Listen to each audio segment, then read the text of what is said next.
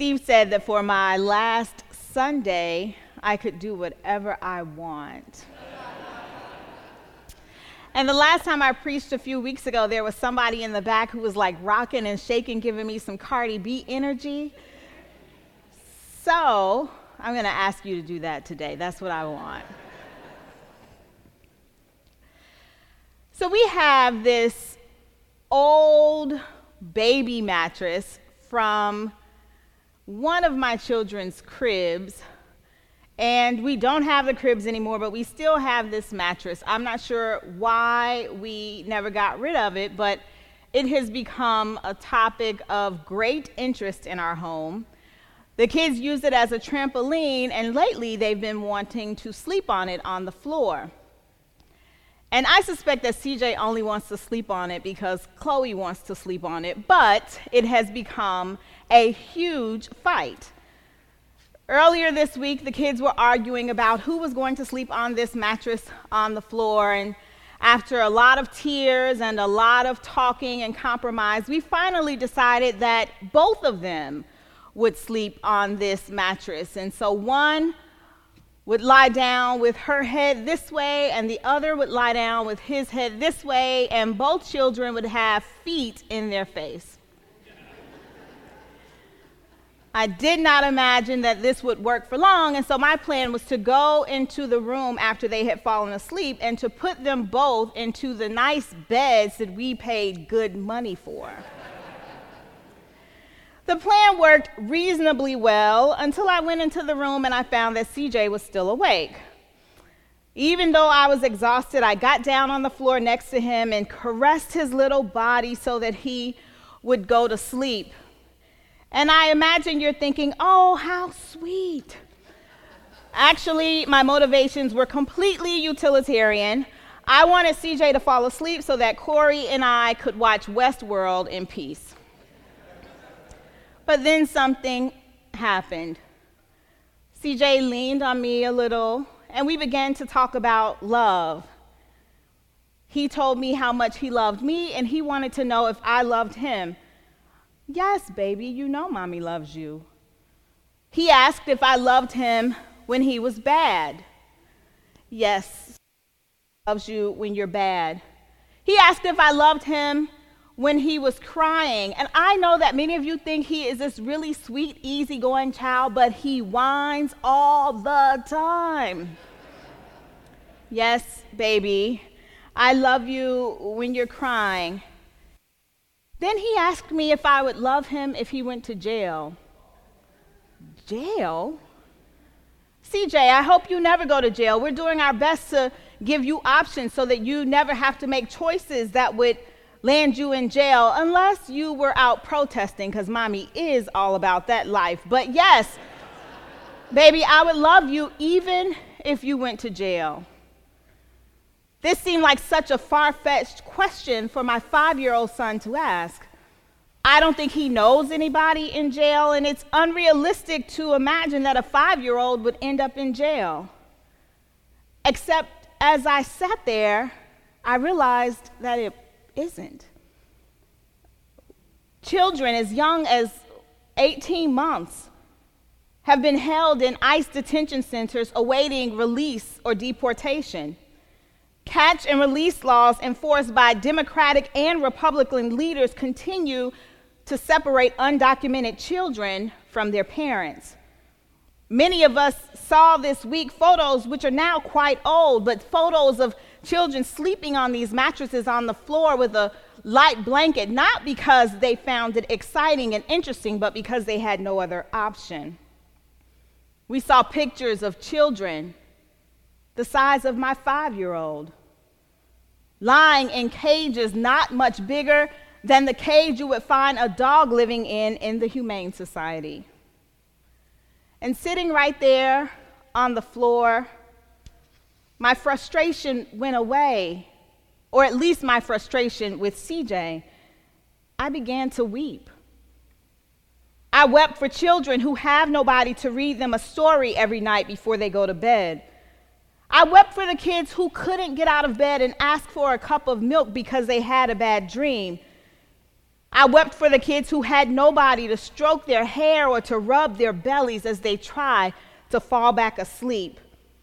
I wept for children who would not reach developmental milestones because they don't have space to run and jump and play. As I lay there watching my own children, my heart broke for the son whose mother or father sent him away in search of a better life, and for the daughter who would be awake all night feeling lonely and longing for home that felt so far away. I wonder if that's how Samuel felt the night that God called him. We can only imagine because the Bible doesn't tell us much about his inner thoughts or much about his day to day life. But what we do know about Samuel is that when he was weaned, his parents dedicated him to God. His mom, Hannah, and his father, Elkanah, left their three, maybe four year old son with Eli in a city called Shiloh. They did this so that he could be a Nazarite a prominent position, a good life. But they were separated from their child. And yes, Samuel grew in the presence of the Lord. Yes, he grew with God's favor. Yes, he earned the people's respect. But did this child have anyone to stroke his hair as he fell asleep at night? Was there someone there to soothe him when he awoke with fright from a bad dream? If he had been home with his family, perhaps he would have shared a mat after he finished fighting with a brother or sister. But there in the temple of the Lord, we find that Samuel was all alone. Did he feel lonely and long for his home that felt so far away? I wonder if Samuel felt swallowed up by the darkness, not just the physical darkness, but the metaphorical darkness the Bible says that this was a time of great turmoil in Israel's history, that people had no longer adhered to the law that God had given them and had done what was right in their own eyes. And this household, it was a bit dysfunctional. Eli had allowed his sons Hophni and Phinehas to steal sacrifices from the people and to have inappropriate relationships with women around the temple. Was Samuel frightened by all of this? Did he long for something different? Was he aware that God wasn't saying very much to the people? Was he worried about his future? Many of us know what it's like to be in a dark place. When the doctor says that you only have months to live, that creates darkness. When your job is suddenly taken away, when your family is falling apart, when the news on the television is about school shootings and missing children and nuclear war, we find ourselves in a dark place. And sometimes darkness isn't precipitated by anything external. Sometimes we experience St. John of Calvary called the dark night of the soul. It's in that dark night that our faith is tested, shattered perhaps. The solid ground on which we've stood seems to crumble under our feet. We might question who we are and what we're called to do. We even ask ourselves, is God really real? But it's in the darkness that God speaks to Samuel. It's not a booming word, there's no cloud of smoke or host of angels singing. Rather, God speaks in a quiet voice Samuel, Samuel. God's arrival is not always big and thunderous. For many of us, it may not even initially be clear that God is the one speaking to us. It certainly wasn't clear to Samuel. He ran three times to Eli, thinking that it was Eli who was calling him. Here I am, for you called me. God has a way of speaking to us when we least expect it. We sense that something is changing we have a hunch when we're lying in bed or driving in the car. Maybe we hear a story on the news or read something in the paper and it takes hold of us and won't let us go. we don't always know what to make of it. So we try to fit it into the experiences we know. Oh, I must just be extra sensitive today, or for some reason, I just can't stop thinking about this family that I read about. I, I just can't get the face of the person I passed out of my mind. It doesn't always occur to us that God is calling us. This is especially true when times are dark and we feel like God may not even be present. But at times where we feel like all is lost, even if God has been silent in the past, God can still show up and speak to you. And God speaks to unlikely people. Samuel was one of these unlikely candidates. His mother, Hannah, could not have children, and she prayed fervently for a son. She prayed so hard that Eli, the priest, thought that she was drunk, and she promised, God, if you give me a child, I'll give this child back to you. That's why Samuel lived with Eli. Samuel had been raised in the temple and he had perhaps from his earliest days practiced the work of a priest, but he was not from priestly lineage. His DNA ancestry test would not trace him back to the Levite tribe. He wasn't next in line to serve. But the Bible says that Samuel found favor with God. And God used this unlikely candidate to help the people find their king. And I wonder if there's anybody in here today who knows that you don't have to have the right resume to be used by God. God has always used people who didn't seem right for the job. God used a liar named Abraham to become the father of many nations. God used a drunk named Noah to build the ark and save the world from destruction. He used a murderer named Moses to deliver the Hebrews from captivity. He used a gangster named Peter to build the church and a child named Mary to birth the Savior of the world. And I'm a living witness that God still uses unlikely candidates. If God can use a woman who cursed out her campus minister, then surely God can use you. You don't have to be the smartest person in the room. You don't have to come from the right family or have gone to the right school. God can still use you. If there's anything we can learn from history, we see that God doesn't just call the qualified, but God qualifies the called. God is calling imperfect men and women today to help bring forth God's perfect kingdom. And even when we make mistakes, God can still use us. Just ask Eli. With his flaws and all, Eli served as a wise mentor to the young Samuel. When Samuel misconstrued God's voice, it was Eli who told Samuel that it was God. It was Eli who gave Samuel those now famous words Speak, Lord, for your servant is listening. Perhaps we wouldn't expect this from Eli because we've already been told that he allowed his sons to do evil. But even with the mistakes Eli made, he still nurtured Samuel. In some ways, the church is like Eli.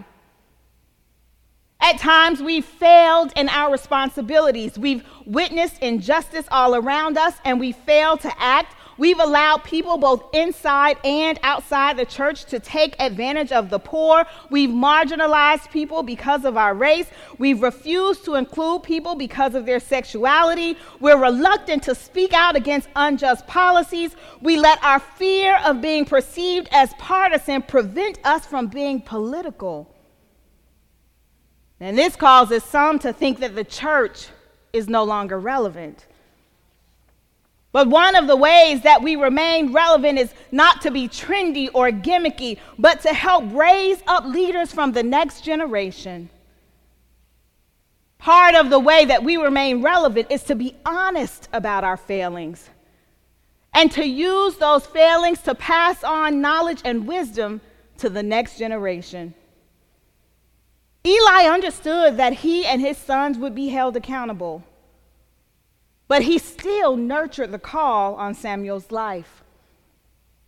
And through Samuel's leadership, a new era emerged for the Israelite people. They moved from a system of judges to the rule of a king. And even today, we feel that we are in a time of transition, and we hear lots of talk about the death of the church. But even as the church as we know it dies away, we can prepare tomorrow's leaders to recognize the new thing that God is doing with us. So God calls, Eli nurtures, and Samuel responds. And this is where a lot of people end this story because it's so heartwarming to hear this boy say, Speak, Lord, for your servant is listening. But the truth is, there's another twist to this story. God tells Samuel that he's going to destroy Eli's house and his offspring. Naturally, Samuel had mixed emotions about this. Perhaps he understood that they had done evil, but this has become his family in the absence of his natural family.